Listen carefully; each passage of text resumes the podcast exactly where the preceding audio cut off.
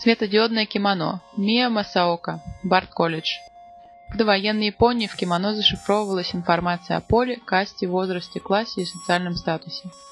Географическое положение определяло цвета, поскольку некоторые растения, дававшие определенные цвета, произрастали только в определенных регионах. Техника шелка тоже являлась региональной, и разница между грубым и тонким шелком выдавала соответственный уровень богатства. На протяжении нескольких десятилетий автор занимается музыкой, ее композицией и изобретением уникальных инструментов, основанных на коту, например, Кото Монстр и лазерный Кото. Автор собирает и оцифровывает образцы музыки, выполненные на кото, с целью расширить его звуковые качества.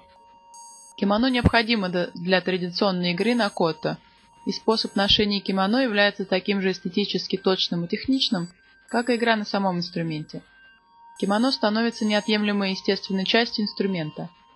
Светодиодное кимоно – это светозвуковой инструмент с единственным рукавом, выполненным вручную, и просроченным 444 светодиодовыми лампочками, которые реагируют на звукодвижение и иногда выполняют роль экрана с низким разрешением, где воспроизводится живое видео. Образы и мотивы, представленные на рукаве, основанные на традиционных узорах кимоно, соответствуют и реагируют на определенные параметры звука. Например, иногда появляется взаимосвязь между, между движением рукава и гармоничным спектром. Представление состоит из нескольких частей, где каждая часть является немного отличной от других, своей реакцией на четыре элемента – звук, светодиодные лампочки, движение танцора и движение рукава.